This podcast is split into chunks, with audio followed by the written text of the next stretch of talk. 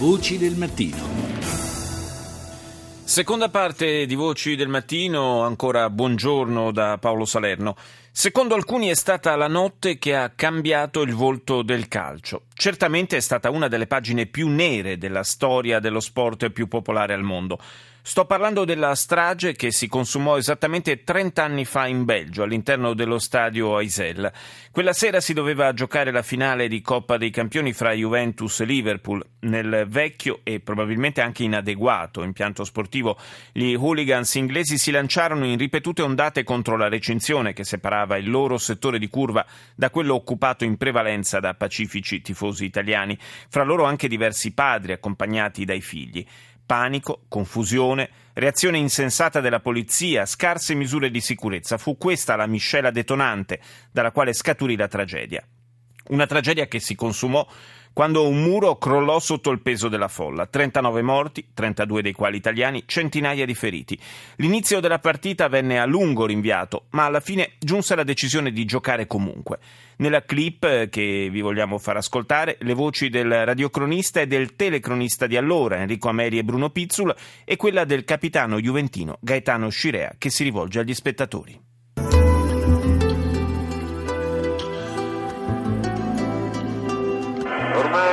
Siete al corrente, gentili ascoltatori, di quanto è accaduto. Noi chiediamo scusa per le notizie che siamo stati costretti a darvi, per eh, le apprensioni, le ansie che abbiamo procurato a molte famiglie italiane. Pensate, dover dire queste parole per una partita di calcio è semplicemente assurdo e ci rendiamo conto dell'assurdità di quanto vi stiamo dicendo, però sono cose che eh, purtroppo sono accadute e che marcano a fuoco questa eh, pagina della Coppa dei Campioni. Io vi chiedo fin d'ora scusa se la commenterò in tono il più neutro e personale possibile perché non mi sento nelle condizioni di spirito di poter eh, sottolineare quelle che possono essere le eventuali prodezze dei calciatori. Dubito anche che a questa gara si possa dare l'etichetta di una finale di Coppa Campioni cioè di quello che avrebbe dovuto essere il momento culminante più bello, più spettacolare della stagione agonistica del calcio riservata alle squadre di club.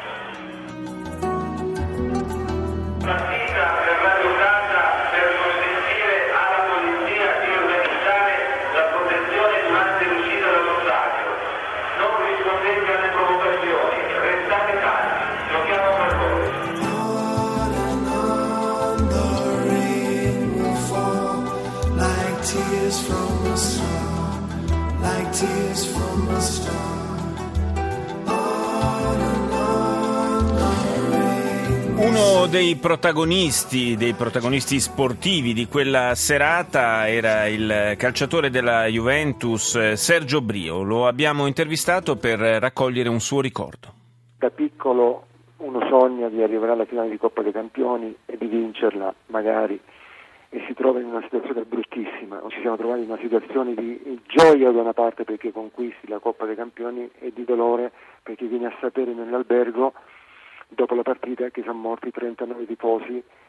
La data del 29 maggio 1985 non si, non si deve mai dimenticare bisogna ricordarla tutti gli anni. Credo che in questi 30 anni non è cambiato niente. Io vedo che negli stadi non c'è stato niente di insegnamento. La taccia che è stata fortissima dopo quell'evento a mettere il pugno di ferro e, ha risolto qualcosa, però poi gli inglesi quando andavano fuori dall'Inghilterra erano sempre gli stessi, ma in casa ovviamente erano cambiati. Però in Italia purtroppo devo constatare che non è cambiato assolutamente niente. A mente fredda, lei è fra quelli che pensano che sia stato giusto comunque giocarla quella partita o sarebbe stato meglio rinviarla? La verità è questa, che noi sapevamo di un morto e la partita non iniziava mai e c'è stata la riunione urgente delle, della commissione UEFA con Boniperti da una parte il presidente del Liverpool, entrò anche Morini, il nostro direttore sportivo, e Boniperti disse alla commissione che lui non voleva giocare. E la commissione gli disse, va bene Boniperti, lei perde 3-0 perché la partita è valida e tutti i morti che succederanno nell'uscita perché la partita non si giocherà saranno suo, a, suo, a suo carico. A quel punto Boniperti disse no, io la gioco io la gioco perché non mi voglio assumere questa responsabilità. E dopo quella riunione entrò nel nostro spogliatoio e ci disse la Commissione ci fa giocare la partita valida vincetela per questa, per questa persona che è morta. Brio, è una felice, possiamo dire, in questo caso coincidenza il fatto che proprio mentre si celebrano i 30 anni di quella sciagurata finale la Juventus abbia la possibilità di disputarne un'altra di finale di Coppa dei Campioni. Questa è una bella domanda e ci ho pensato anch'io eh, quando la Juve è andata in finale. Credo che la Juve entrerà sicuramente concentrata in campo perché sa di essere inferiore e questo essere, potrebbe essere l'arma vincente. E certamente l'augurio, al di là del risultato che eh, uscirà dal campo, è quello che possa essere una festa dello sport, quella festa che fu tragicamente negata invece 30 anni fa. Io credo che eh, sia i tifosi spagnoli che gli italiani dovranno dare un esempio di civiltà questo è il momento anche di fare un cambiamento di rotta specialmente per l'Italia. Quella sera all'Aisel di Bruxelles c'era anche l'allora ministro del lavoro Gianni De Michelis. Rita Pedizzi lo ha intervistato. Arrivammo in ritardo alla partita, trovammo una folla che scappava disperata.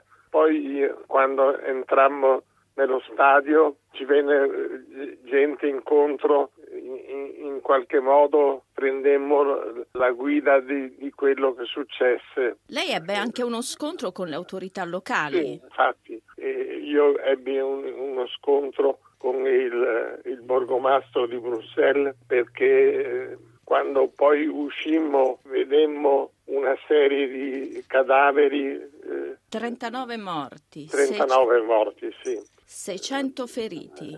Una scena so- scioccante io andai poi a, a trattare con le, con le, autorità belghe e mi portai dietro Nicolazzi, che era anche lui a vedere la partita. Me, me lo portai dietro e trattammo con le autorità belghe che eh, alternavano il fiammingo al francese per non farci capire eh, quello che volevano dire. Poi che accadde? Poi alla fine evitammo lo scontro perché riuscimmo a, a, garantire la fuoriuscita ordinata dallo stadio facendo uscire prima i, i, tifosi del Liverpool e poi i tifosi della Juventus. Questa era la, la maggiore nostra preoccupazione che potessero esserci degli scontri alla fine della partita. Queste co- cose non, non dovrebbero più succedere.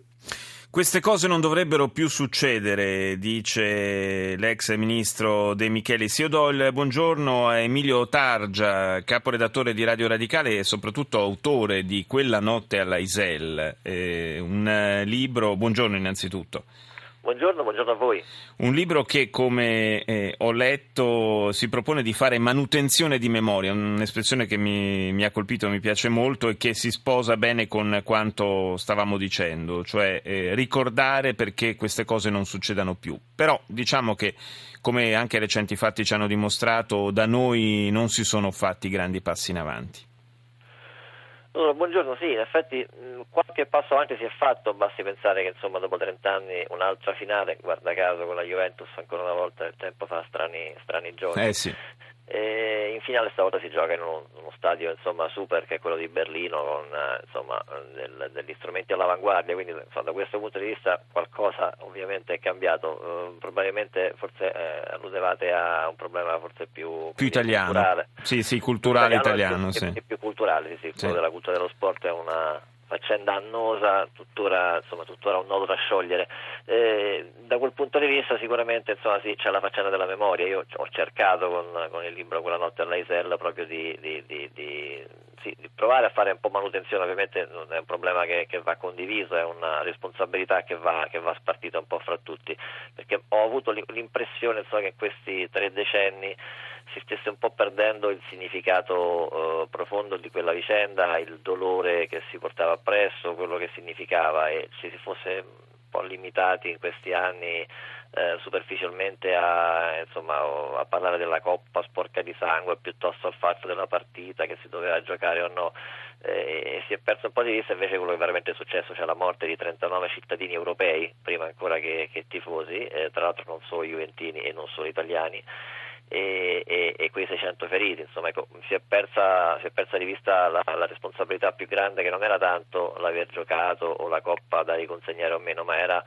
la responsabilità dell'UEFA di aver scelto quel posto, dell'autorità del Belgio, del ministro degli interni, eh, Notomb se ricordo bene, e, e del borgomastro e della gendarmerie di non aver garantito minimamente una lontana parvenza di sicurezza, eh, la responsabilità ovviamente poi eh, in ultimo anche del, dei tifosi, tra virgolette, dei tifosi inglesi che hanno provocato oggettivamente poi eh, la morte di 39 persone. Ecco, tutto questo sì, secondo me si è un po', si è un po', eh, si è un po annacquato, un po' diluito nel tempo. Eh. Fra l'altro, fra l'altro i, eh, gli hooligans inglesi in quella in quel eh, caso se la presero con un settore nel quale non c'erano nemmeno eh, ultra juventini, c'erano eh, tifosi assolutamente pacifici, tra le vittime non a caso famiglie, ci sono anche famiglie, infatti tra le vittime ci sono anche padri e figli, insomma eh, a rendere ancora più eh, asimmetrico diciamo, questo scontro assolutamente impari tra, tra una tifoseria violenta organizzata e gente del tutto inerme.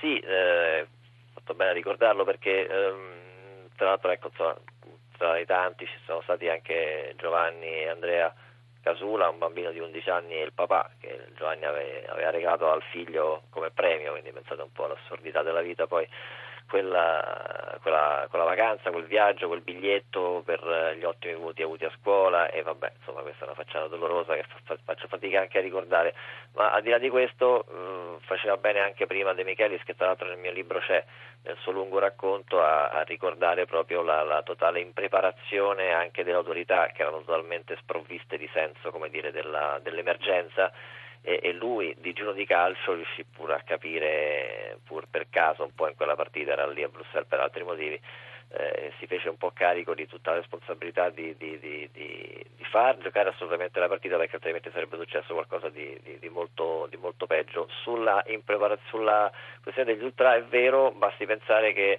un ragazzo che era lì si salvò eh, capendo al volo la situazione perché era un esperto di, di curva mm. eh, e quindi di emergenze di curva diciamo, certo. di, di, dinamiche del panico, ha capito perfettamente che facendosi schiacciare era finita e andò contro gli inglesi, quindi un po' contro l'occhio del ciclone eh, si fece largo a pugni a calci, si rimediò insomma qualche pugno, qualche bottigliata ma con qualche ferita, qualche livido e un braccio rotto se la cavò e dopo 20-30 metri era fuori eh, diciamo, dal, dall'occhio del ciclone e, e, e, si salvò, però appunto tutti gli altri ovviamente quando ti vedi davanti 3, 4, 500 eh, belve impazzite eh, è difficile eh, andare contro e sfidarle a viso aperto e tutti gli altri sono finiti nel panico, calpestati, addosso al muretto, tutte le storie che purtroppo, purtroppo sappiamo. È chiaro, una reazione assolutamente istintiva, spontanea, poi insomma c'è anche la brutta storia del, eh, dei cancelli chiusi con Lucchetto, insomma, vabbè, una vicenda sì. veramente terribile. Io ringrazio Emilio Targia, autore di Quella notte l'Aisel, per essere stato con noi stamani. Grazie a voi, grazie a voi. Grazie, buona giornata. La linea va al GR1 condotto da Mafalda Cacca. Voci del mattino torna intorno alle 7.37.